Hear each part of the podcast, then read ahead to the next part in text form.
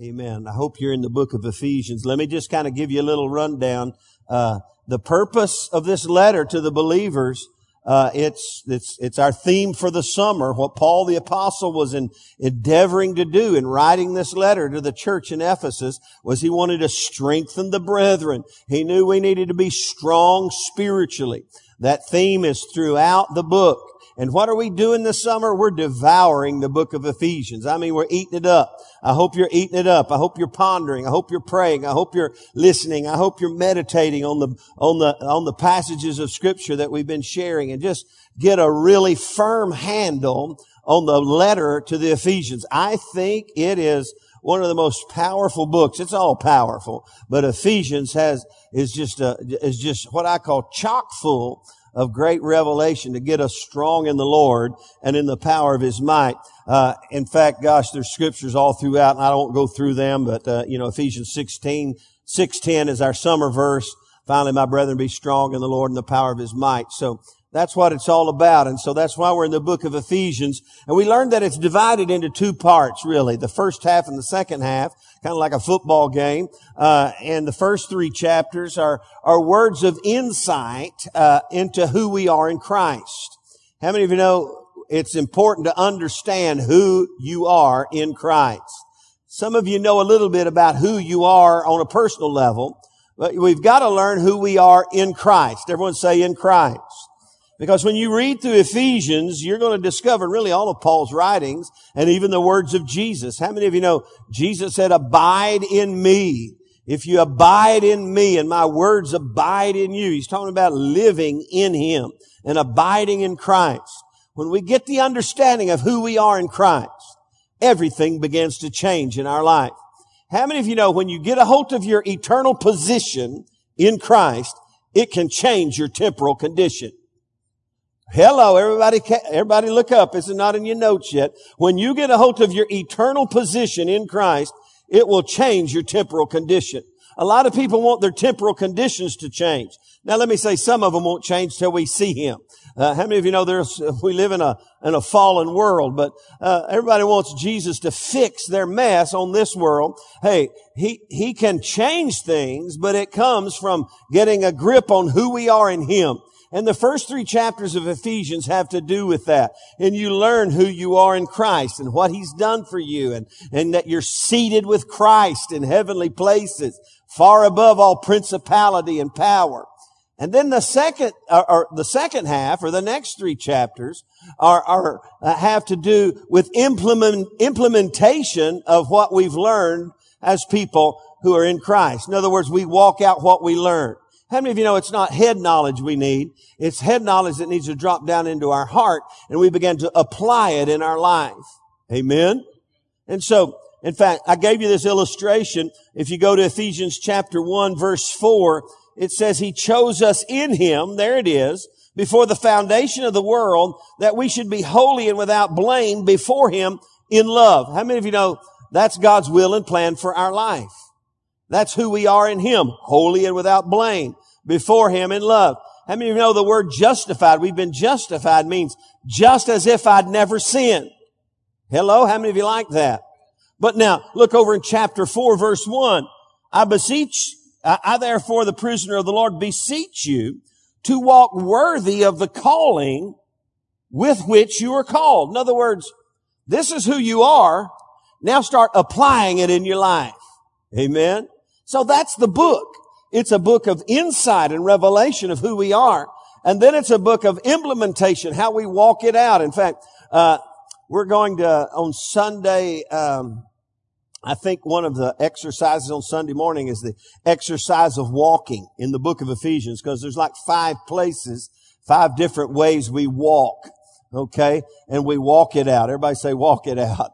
Uh, and so we'll be looking at that on Sunday morning. Uh, but you've got to work it out. You've got to walk it out. It, it, just because you know uh, something about who you are in Christ, you've got to work it and walk it out in your life. So that's the book, uh, and, and, kind of in a nutshell. Last week we worked out in the will of God. I'm telling you, last week on Wednesday night uh, was revelatory for a number of people. Came to me and said, "Man, Pastor, that was a message for me. Everybody wants to know the will of God."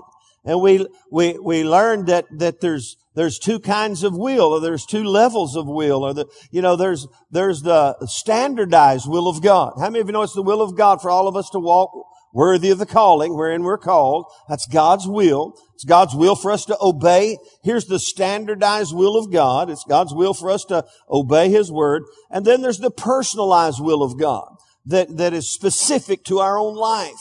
We learned this, that if you want the personalized will of God to be made manifest in your life, you're going to have to get really serious about the standardized will of God. You can't live on your own terms and expect God to speak to you specifically about the destiny of God for your life. And when we get plugged into the will of God in our life, not only in the standardized, then the, and then the personalized will of God, it begins to empower us to fulfill his kingdom purpose and strengthen us in who we are in Christ. Amen. Everybody say the will of God. I see Andrew back here. Man, I tell you what, I have fallen in love with Andrew. Andrew works at Lamar. And again, give me your uh, official title, your academic advisor. And he's got schools all over the nation wanting to hire him. And he's praying about the will of God for his life.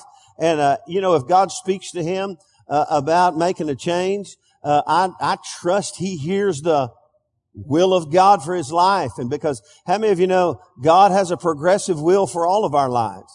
And if you talk to Andrew, I guarantee you, because I know how God touched his life. His first week here, I think, he came in, sat right over here. I, I don't know, and he's never left. Okay? How long you been here, Andrew? A year and a half. I'm telling you, never left. In fact, he said, I'm going to miss Sunday. I hadn't missed one in a long time. Uh, and so, uh, man, he plugged in. And I can guarantee you, if you ask Andrew, was it the will of God for him to come to, to Beaumont, Texas and work at Lamar University as an academic, uh, no, not a, a, a academic advisor? He would say, absolutely. God made a big, big, did a big work in his life. And man, uh, as I tell, say about a lot of people, I'd like to clone him because you talk about faithful. Uh, and so we're going to, if you move, we're going to draw blood and start working on that, Andrew. Uh, amen. So, hey, all of us, God has a specific will for all of our lives. Amen. How many of you have experienced the will of God in your life? I mean, man, you just realize, how many of you have ever gotten out of the will of God? For, you know, oh man. Uh, and, and, here's a little mini message before I get into the message about the will of God. Uh, about, uh, our next level, a little mini message about the will of God. People want to know that how do I determine uh, the direction for my life? God guides us by His peace. Amen. His, his the peace on the inside of our life. I want to show you a passage of scripture. I think I can find it off the cuff. This was not uh, Colossians. Uh, here we go. yes, Colossians three fifteen says, "Let the peace of God." Rule your heart. Everyone say, let the peace of God rule your heart. The word rule is, is the Greek, from the Greek word where we get the word umpire. Now, how many of you know the umpire in baseball? He tells you if it's or out or if it's a foul ball or home or whatever. And, and listen, the peace of God needs to be the umpire of your heart. And that's what Andrew is praying for. I just want to know the peace of God for my life. And when you're praying about something and you get God's peace, have you ever prayed about something, wondering if it's the will of God, and on the inside of you, it was like, eh, you know, this warn, eh, no, eh, you know, you just, God, and you go, something on the inside, and you, and you really want to do this, and you, oh, just, you know, it's the, it's that God's inner, man, I don't feel peaceful about this. And then have you ever prayed over something and man, you just, oh, is this your will? And as you pray, it just something sets up on the inside of you and says, hmm, that's the will of God. Amen? So last week we talked about the will of God and we worked it out in the will of God and I pray you'll continue to work it out in the will of God. It'll make you strong. Tonight we're going to do a light workout because, uh, and the reason I say a light workout, there's a whole lot to work out in this next topic and we're going to work out in the grace of God tonight. Everybody say the grace of God. Oh my goodness. Uh, in fact, Ephesians is all about the grace of God. And how God's grace comes and, and provides us an avenue and a way and a means uh, to be in right fellowship with God. So here's how we're going to begin. We're going to just walk through all the verses that the, in Ephesians that have to do with the grace of God. And I'll comment briefly and uh, then we're going to, sh- and then you know what I'm going to give you a little bit? I'm going to give you a, an overview of the history of humanity in about 15 minutes and kind of put it all into perspective from a biblical, uh, perspective uh, that certainly has to do with God's grace in our life. And I, I just want you to know that. I'm, you're going to get an overview of the history of the world for our history of humanity from the beginning to the end in about 15 or 20 minutes. And we're going to see how grace plays an important part in all of that. So how many of you got your Bibles? Here we go. Ephesians chapter one, the first, the first uh, couple of verses. In fact, it says Ephesians 1, 1. It's really Ephesians 1, 2. But let's read verse 1 and 2 and let's put it all together. Paul, an apostle of Jesus Christ by the what?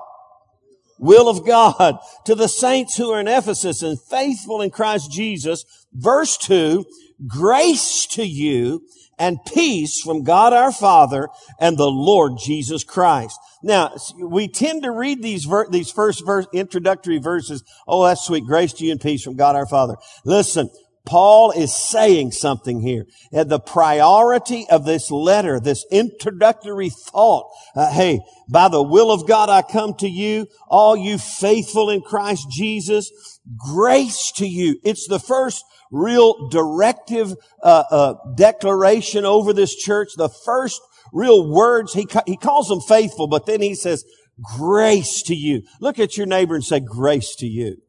Grace to you.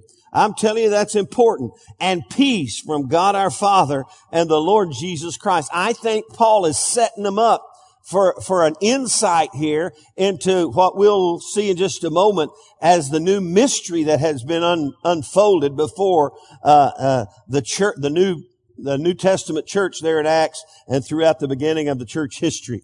Uh, now look in verse six through eight of the same chapter.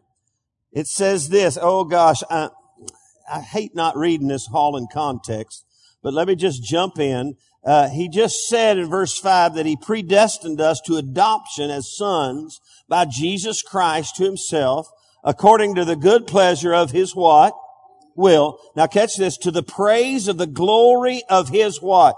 Grace. Now catch this, by which he made us accepted in the beloved. So we find this here, here's grace mentioned again. And by the time you get to verse six, verse, verse two, he said grace to you. And then he starts revealing how this grace impacts our life. Now we'll define it in a moment, which won't be a big surprise to you. But he says this grace, he said, by the grace he made us accepted in the beloved. Now that's a lot there. The word accepted uh, means exactly what you would think it would mean. He, we now, uh, by His grace, we're accepted in the family of God. How many of you know, uh, just not anybody can be in the family of God. They've got to go through the door Jesus.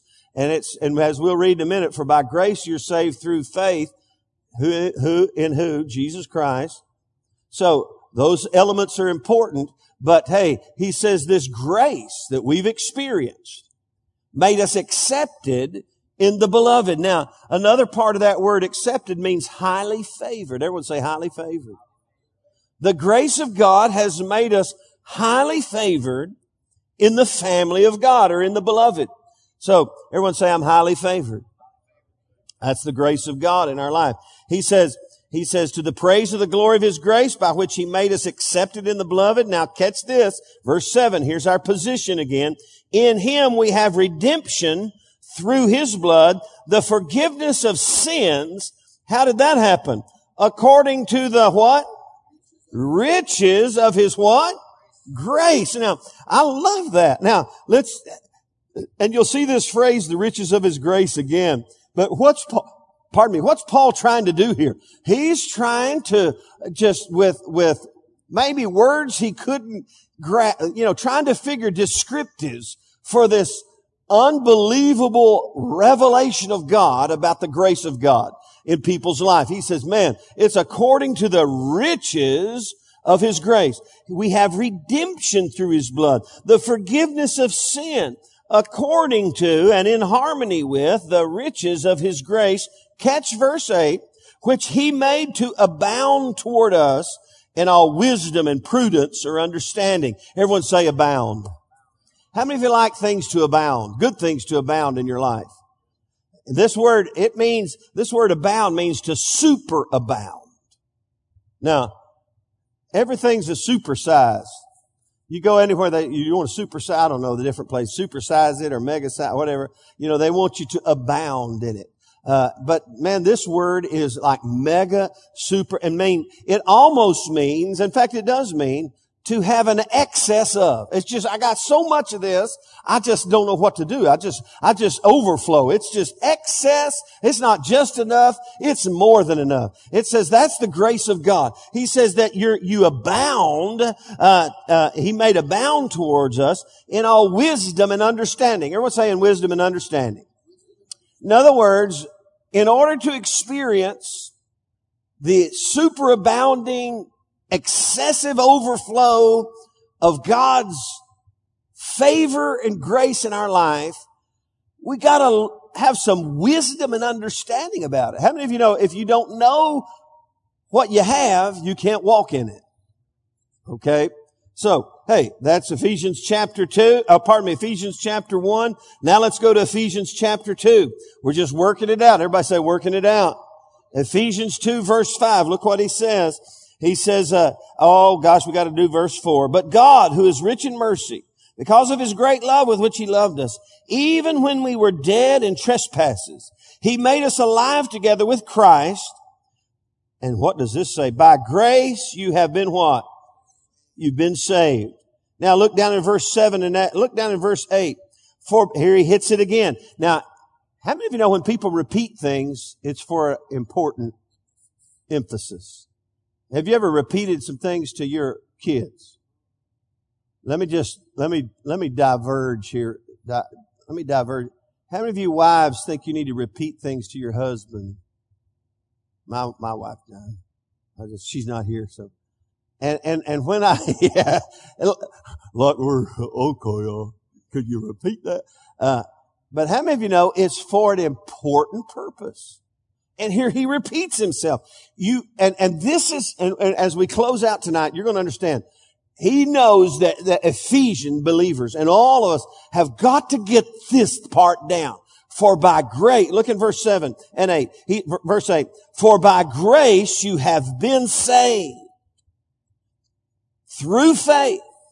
And that's not of yourselves. It's a what? Gift of God.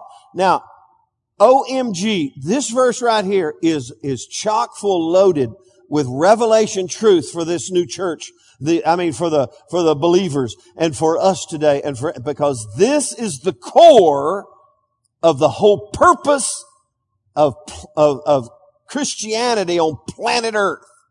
Okay? And no, so why is he repeating himself? Because if you don't get the grace message, you don't have anything.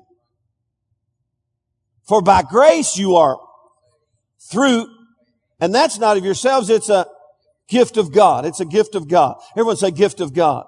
And that, that speaks volumes. We're going to talk about that in a minute and how that, how that ran through the Jewish mindset a little bit. So, uh, uh, so Ephesians 2, 5, 7, and 8. Now go to Ephesians 3. Ephesians 3, verse 1 and 2. For this reason I, Paul the, uh, Paul, the prisoner of Christ Jesus, for you Gentiles. And everyone say Gentiles. Okay. If indeed you have heard of the dispensation of the grace of God, which was given to me for you. Everyone say dispensation. We're going to talk about that in a minute. Uh, the dispensation, if, if indeed you have heard of the dispensation of the grace of God, which was given to me for you, I'm going to read a few verses here. How that by revelation, he, big H, made known to me the mystery as I have briefly written already, by which when you read, you may understand my knowledge in the mystery. Everyone say mystery.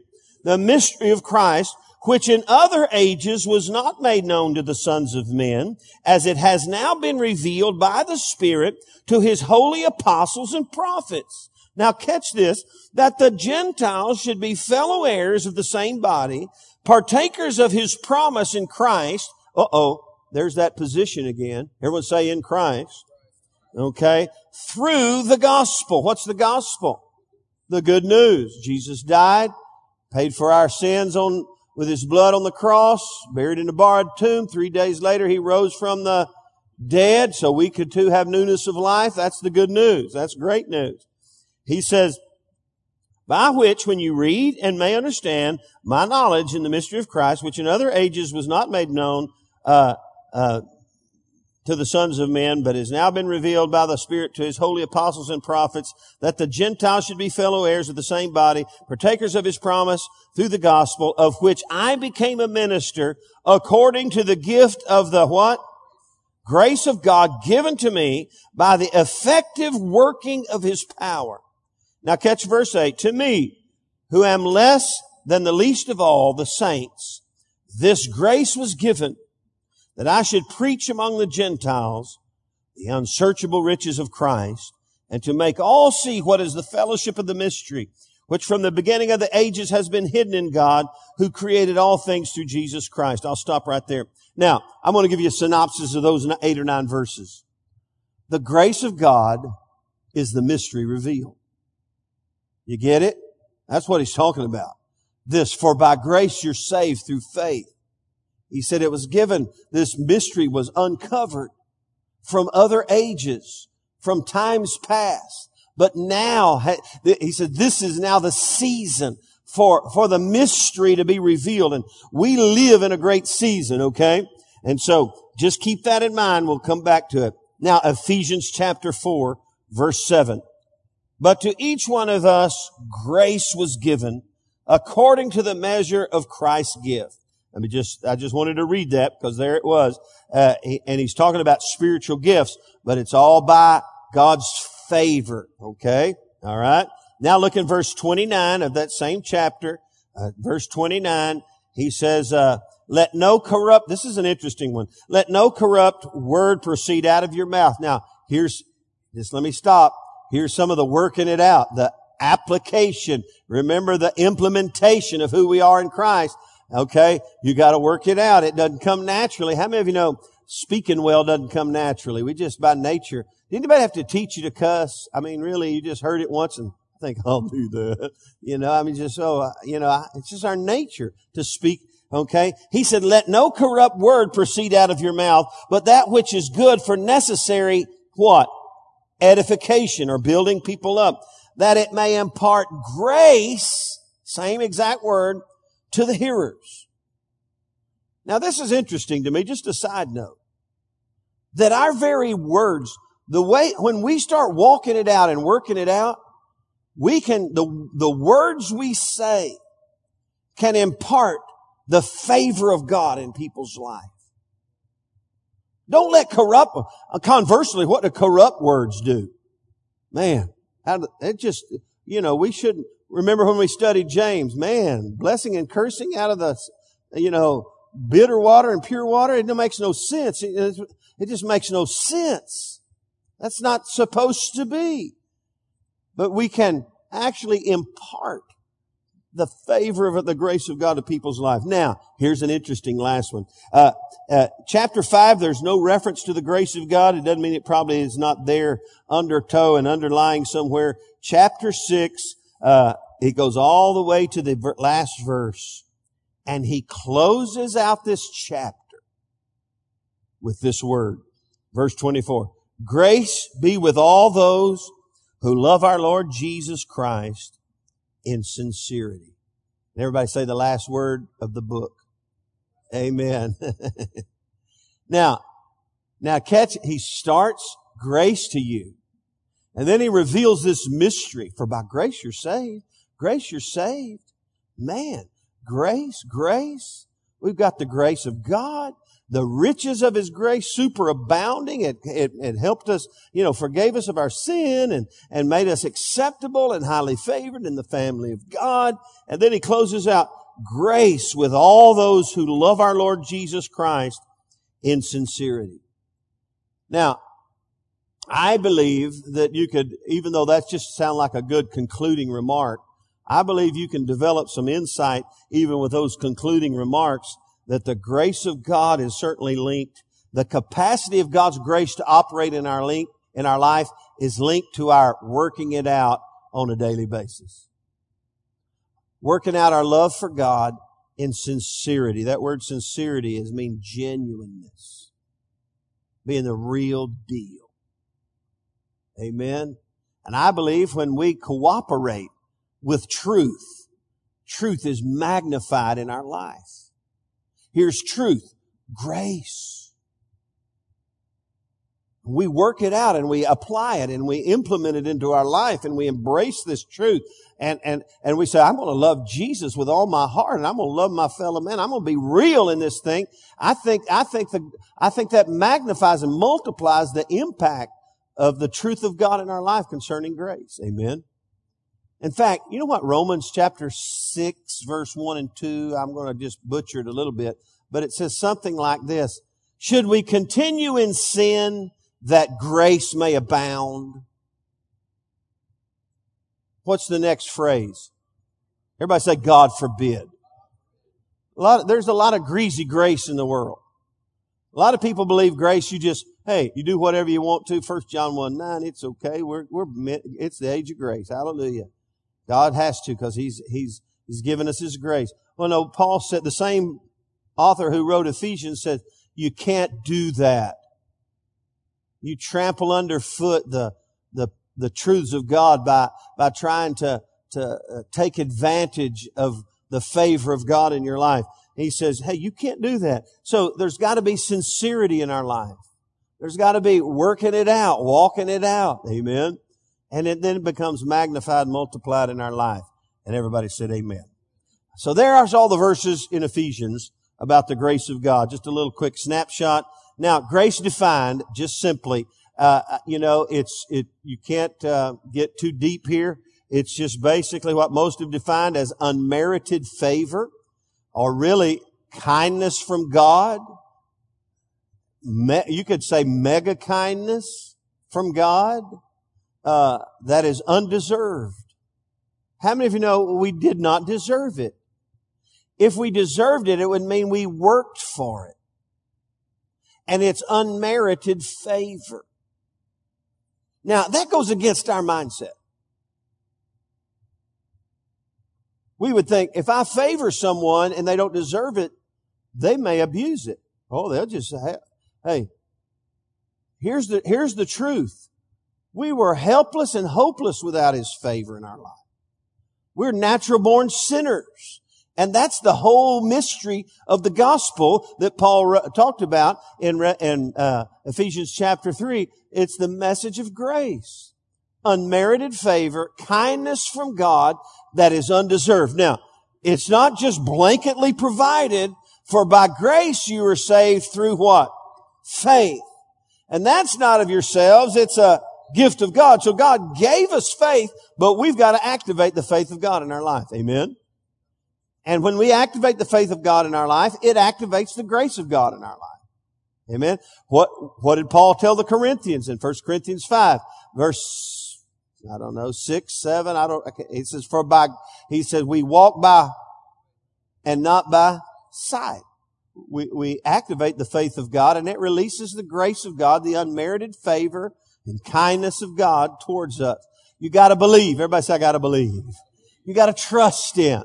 You know, uh, uh, yesterday or day before when I talked to Sharon on the phone when she was, when we learned of the accident that her son was involved in and how tragic it was that his friend did not make it. She's of course weeping on the phone and, and they're there in the hospital and, and, uh, uh, I prayed for them over the phone, even though we were out of town and I couldn't be there, so we prayed together. And I told Sharon this, and, and I know this works. Okay? Because I've, I've worked it in my life. I said, Sharon, you've got to trust Jesus in this trauma moment. You got to trust Him. You have question marks. That's why you need faith. Tomorrow I'm going to spend a little time with Hunter, and, and y'all pray for me. I, he he needs he needs the word of the Lord. He needs Jesus in his life in a in a dynamic way. But listen, God's given us faith. We've got to activate the faith of God, and when we do, it releases grace into our life. His favor. You see that? For by grace you're saved through faith. Okay?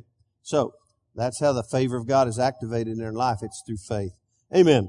So, uh, here's a little acronym. I, uh, that, here's an acronym. I just read it and I thought I'd throw it out for you. What is grace? It's God's riches at Christ's expense. Everyone say that. God's riches at Christ's expense. That's a good way to remember it. We've got the, the favor and the blessing of God on our life because of what Christ did on the cross. He paid for our sins. Amen. That's His grace. We didn't deserve it. We didn't, uh, uh we didn't earn it. He just loved us enough. Uh, that, in fact, that's what Ephesians, uh, chapter 2 says. Go back to Ephesians 2 and, and verse 1 and 2 and you he made alive who were dead in your trespasses and sins in which you once walked according to the course of this world, according to the prince of the power of the air, the spirit who now works in the sons of disobedience, among whom you also once conducted yourselves uh, or ourselves in the lust of the flesh, fulfilling the desires of the flesh and of the mind, and were by nature children of wrath, just as others. But God, who is rich in mercy because of his great love with which he loved us, even when we were dead. In other words, we didn't deserve it but His love, His great mercy. Somebody say amen. Amen. So, now, let me just give you the snapshot of the history of humanity past and even humanity future. Everyone say dispensationalism. Now, this is just, what is dispensationalism?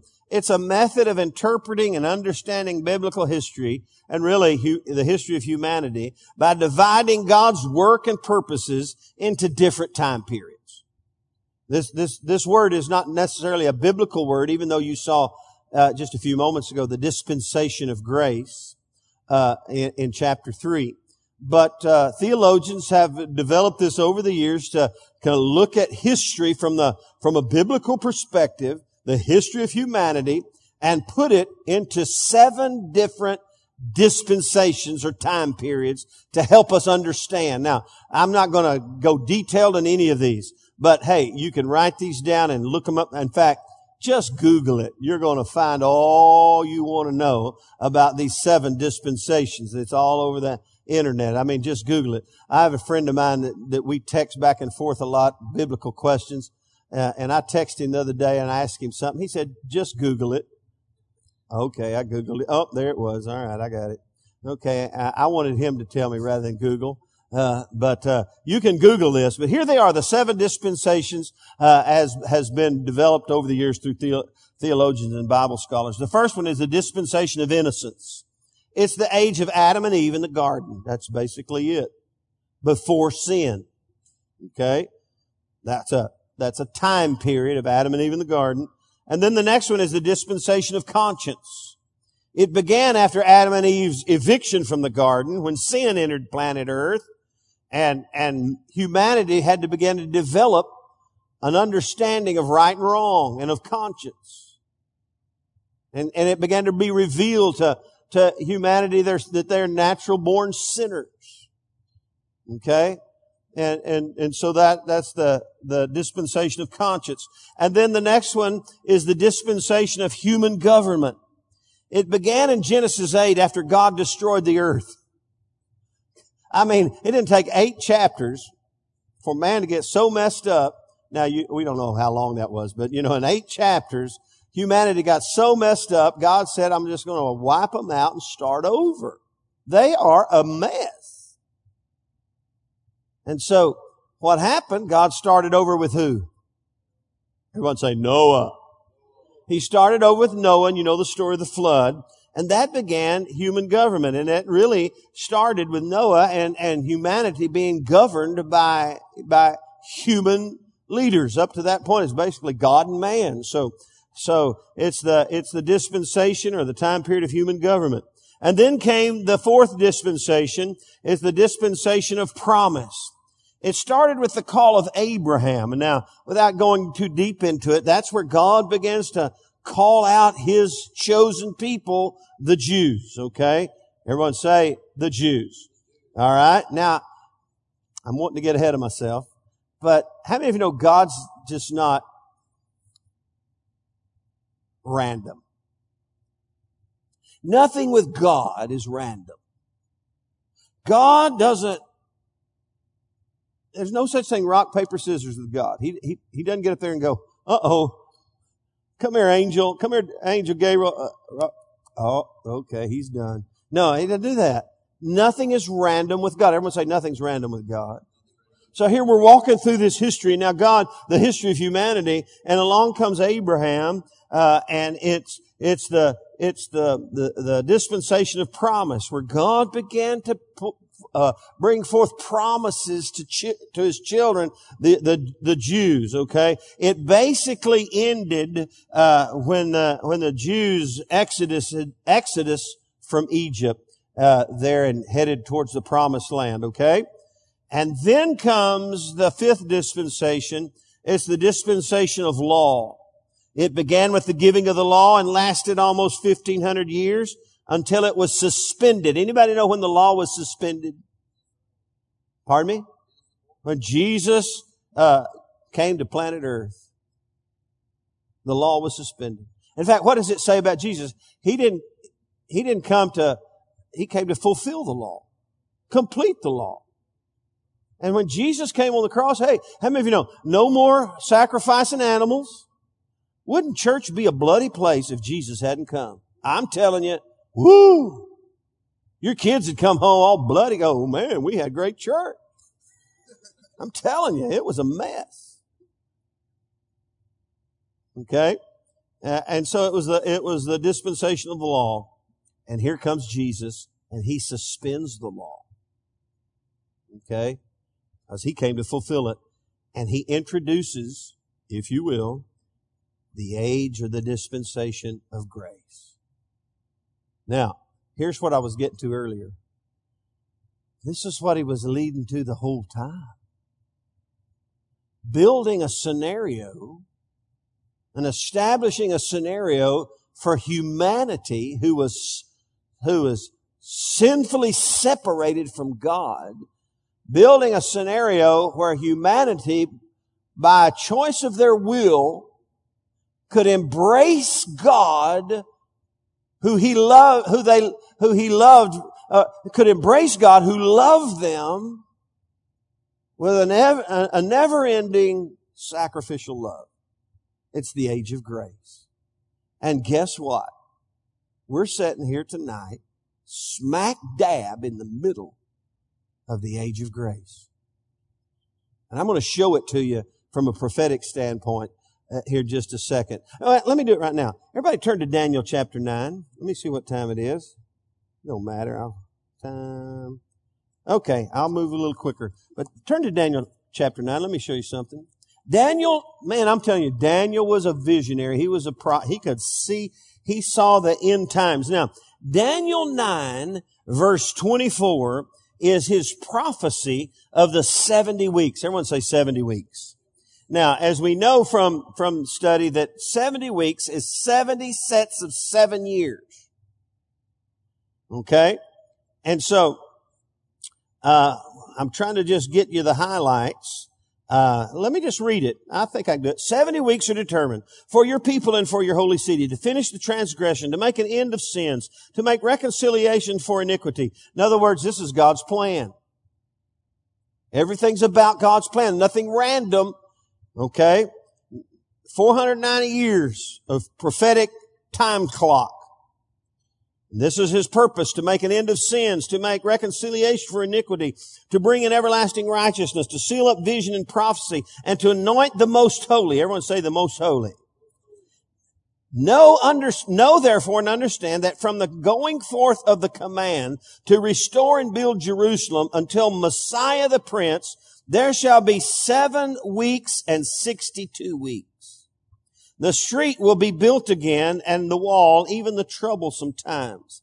And after the 62 weeks, Messiah shall be cut off, but not for himself, and the people of the prince who is to come shall destroy the city and the sanctuary in 70 AD. Now, let me just throw that, let me just throw, I'll go down to verse 21. And then he shall confirm a covenant with many for one week, speaking of the Antichrist. So I don't want to get too deep here, but here's, here's the first part of all this prophecy of 490 years of God's prophecy.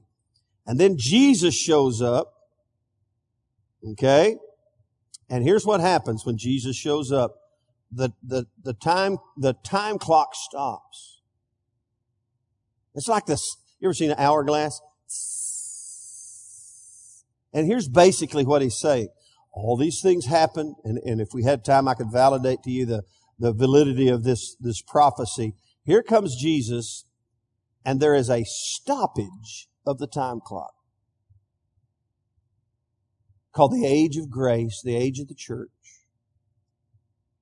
And then at the end of the age of the church, there's another week to fulfill of seven years called the what? Tribulation. Everybody go, Anybody here want to be here in the tribulation? Okay. Uh, I don't plan on it. Uh, I'm not sure I'm even preparing for it. My wife would, would think I'm a, maybe in a little bit of theological potential denial. Uh, but I didn't plan for Y2K either, and that turned out okay. I don't know if that's good theology or not.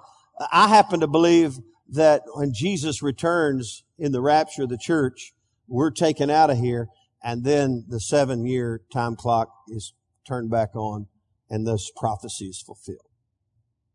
So I wanted to show you this to, re- to show you that God's not random. We're not living it, but here's the deal. It's a, here, everybody say, what's the deal? Here we are living smack dab in the middle of the reason all of this came to be to fulfill God's eternal purpose in the earth and bring man back to God.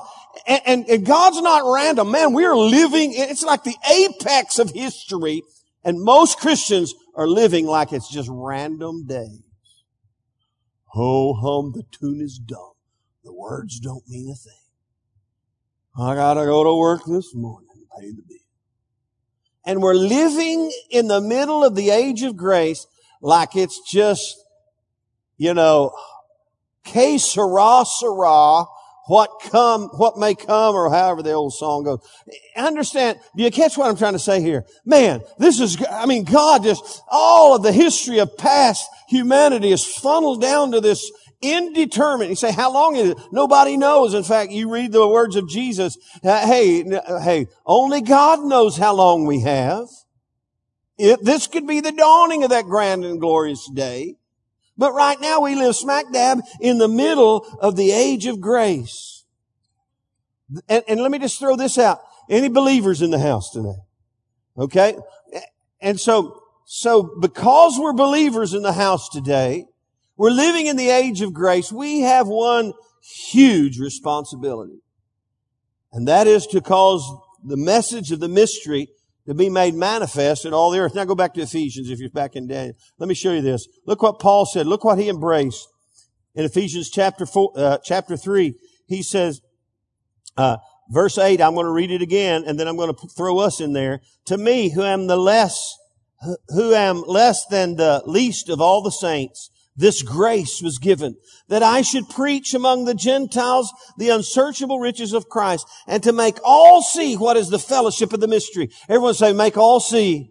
How many of you know that sounds like the Great Commission to me?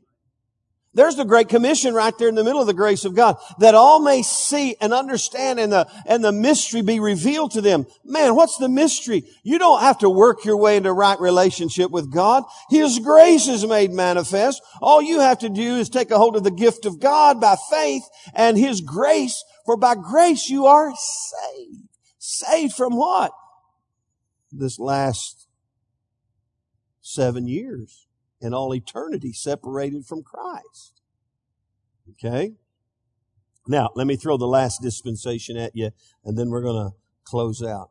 The last dispensation is called the dispensation of the millennial kingdom reign. How many of you know this? Now this is interesting. I don't, I haven't studied this out much, but, uh, here, here's, here's my little snapshot of what I'm, the church is raptured out. We're with Christ. Everybody, I mean, you know, dead Christ shall rise. And then there is a returning of Jesus Christ, the, the, the, the, Lord of glory on a white horse. And he sets up governance on planet earth for a thousand years.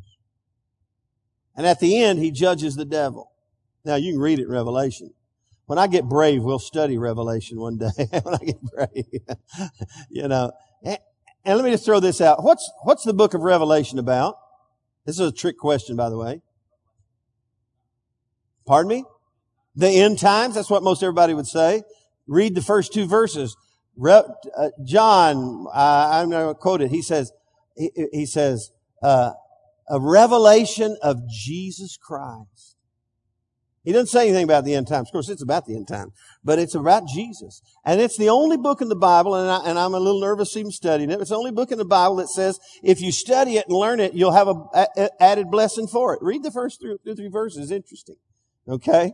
But I, I, and so that last dispensation is Jesus Christ and I suppose the church coming back to earth to rule and reign a thousand years. In fact, it's, mis- it's, this is mysterious to me because I believe that lost people will still be here on the earth.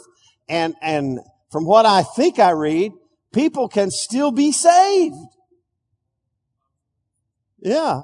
And so it's, but hey, I don't want to go through the seven years. Okay. Andrew, if you want to go, that's your choice. I don't want to go. I will, and, and if we do go, we, we got grace. Amen. How many of you know grace won't leave the church? Woo! It's superabounding grace. All right. So let me close out here. So you got a snapshot of the history of the world. You got those dispensations and the reality that we live in the age of grace. Now, for Jews and Gentiles alike, the concept of grace was foreign to them. The concept of unmerited favor being favored by God without earning it? Duh. This is the way it works. If a man, here's the scripture for you. If a man doesn't work, don't let him eat. How many of you know the, the, the scripture teaches us that you gotta earn something in this life, but there's something you can't earn is right relationship with God. I mean, we can earn a living, we can earn respect. We can earn a lot of things, but we can earn a right relationship with God. Now the Gentiles who were not God's chosen at this point, they, they were on the governance of no hope. Look at Ephesians chapter 2 verse 12. He said this to these Gentiles.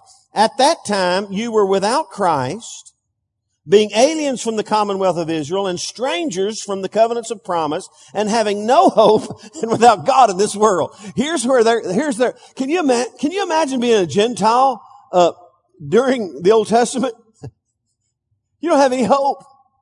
The Jews were God's chosen, and they were. But how many of you know they trampled on their, on their chosenness? And God knew they would trample on their chosenness. And he, he began to make way for the Gentiles. And the Gentiles had no hope. Hey, Paul said, hey, before this great, you were just without hope and, and didn't have God in this world. Now, for the Jews, this grace was foreign because they were on the governance of law. They, their, their whole thing was you obey the rules. Look what it says about them in verse 15. And it says, here's what Jesus did, verse 14 and 15. For he himself is our peace, who has made both one and has broken down the middle wall of separation, speaking of Gentiles and Jews, having abolished in his flesh the enmity, that is the law of commandments contained in ordinances. In other words, when he, when he died on the cross, he dealt the final blow to, to the being governed by the law.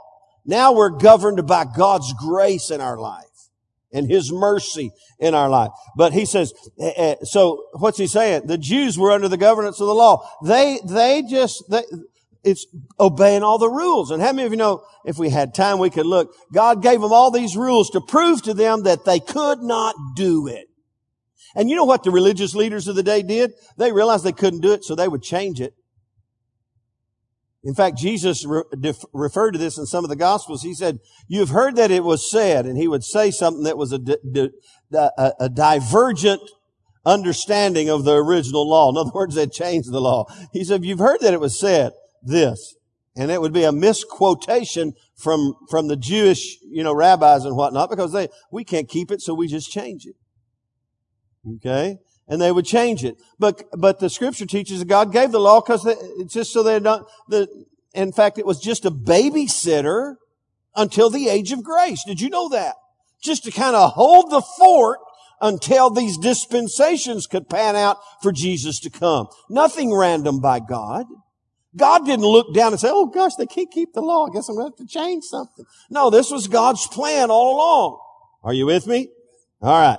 So, so they, it was foreign to them. And so here's the, oh, I'm standing up now. That doesn't mean a thing. Doesn't mean we're about done. Uh, it means that bench is kind of hard. Okay, here comes Paul in Ephesians. He's dealing with the Gentiles. They, they, they just, these Jews got it sewed up. And he comes and says, not anymore. There's a mystery been revealed. Apostles and prophets got it. There's a new age of grace upon us. Everybody can be born again if they want to be.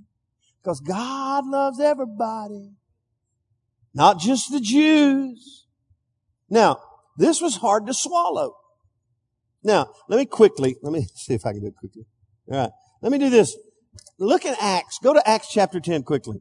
Now, here's the church. Now, they're walking in the age of grace, right? Acts 10. Go to Acts 10.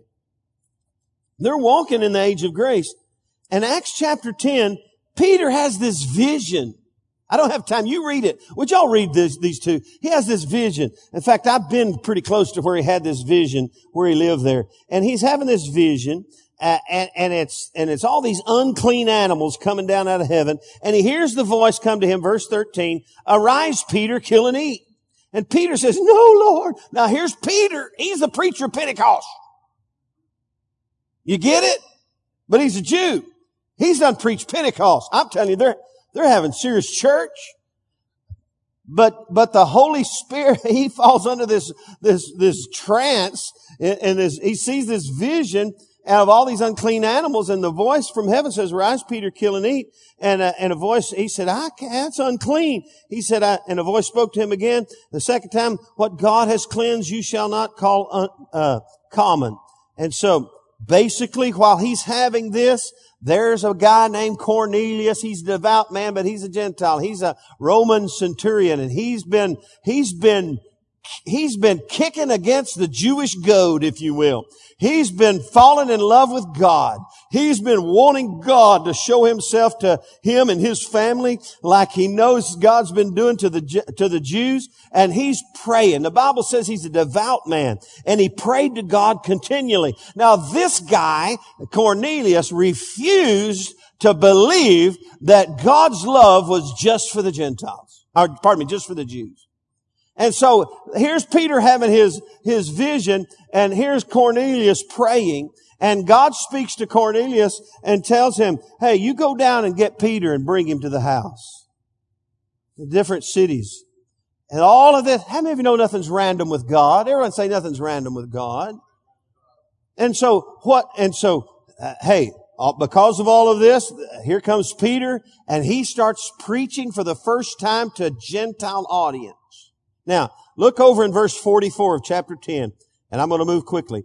While Peter was still speaking these words, he's preaching to them the gospel. The Holy Spirit fell upon all those who heard the word and those of the circumcision who believed uh, and were astonished, as many as came with Peter. In other words, he had a, a little entourage because the gift of the Holy Spirit had been poured out on the Gentiles also, for they heard them speak with tongues and magnify God. Then Peter answered, can anyone forbid water that these should not be baptized who have received the Holy Spirit just as we? And he commanded them to be baptized in the name of the Lord.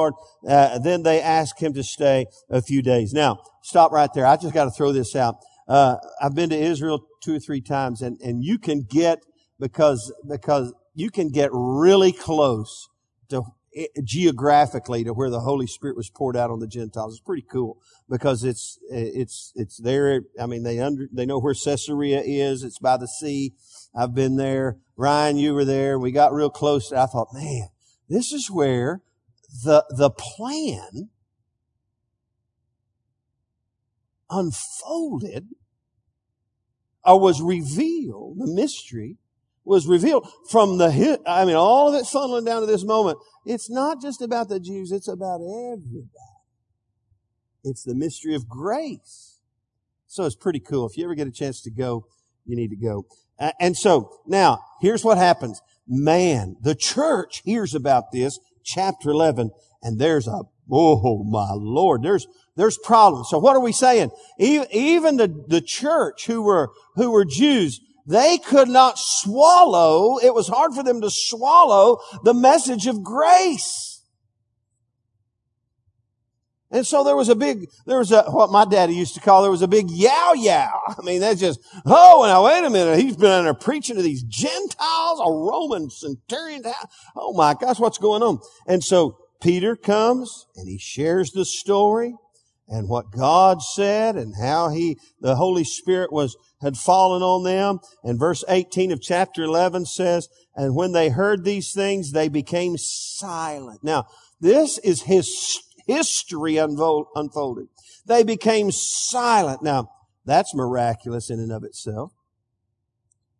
And they glorified God, saying, then God has also granted to the Gentiles repentance to life. Now, what does that mean? Grace. So, wow. We live right in the middle of it. This is the age we live in, the age of grace. Nothing random with God. Paul was chosen, as we read in, in Ephesians 3, by God to be the primary revealer of the mystery to the rest of the world. Now, let me close with this question. Why do you think God put us here in this age. We have that same responsibility that Peter had. Paul, pardon me, Paul and Peter. But Paul said, he made known this mystery. That I've got to preach this message to the world. We're living in a historically, spiritually significant moment in history where God is providing an open door of opportunity for red and yellow, black and white, Jew and Gentile alike, to be ushered into the family of God. And we're here as administrators, if you will, of the grace of God. Our very words can speak grace into people's life. And so I want to encourage you tonight to, to, to walk. Here's what I want you to leave this room being strong in. Because what's it all about? We're working it out in the grace of God. Man, I'm strong in the understanding of grace. That this is God's mystery revealed. That I'm an ambassador for Christ and a, an administrator, if you will, of the grace of God to the rest of the world. I want to administer God's grace. Now, I want to, I, just, I have a tendency to use things that are on my heart and in my mind. I think a, a hunter who's traumatized by this car wreck. I don't know this, I don't know anything, but how many of you know on his very best day, he thinks it's his fault? If everything, how many of you know? I don't know the circumstance, but on the best of circumstances. Right now, he's at home trying to come to grips with what happened two days ago. What do you think it would, what good would it do for me to walk in there and say, well, Hunter, were you speeding? Hunter, was it your fault? Look what you did, Hunter. How horrendous is that? What does he need? He needs some grace. And, and I don't know. Hey, I, am not, I, bless his heart, I, I, hesitate to use this as an illustration, but he needs, we all need grace, but that's like, hey, here we are. We've got the message of grace. The last thing we need to do is, is, is the whole world needs grace. And we're the administrators of the grace of God. Amen. So I want you to be strong in that. Wow. I've got the message. I've got the call. I'm here in God's designated moment for the whole world to be born again. I'm here in the smack dab middle of the age of grace. God's given me a message of grace, an administrator of grace. I want you to just catch that, be strong in it. Because when you get strong in the grace of God, you start working it out, it's, it's going to be magnified and manifest in your life in, in mega abounding kind of ways. Amen.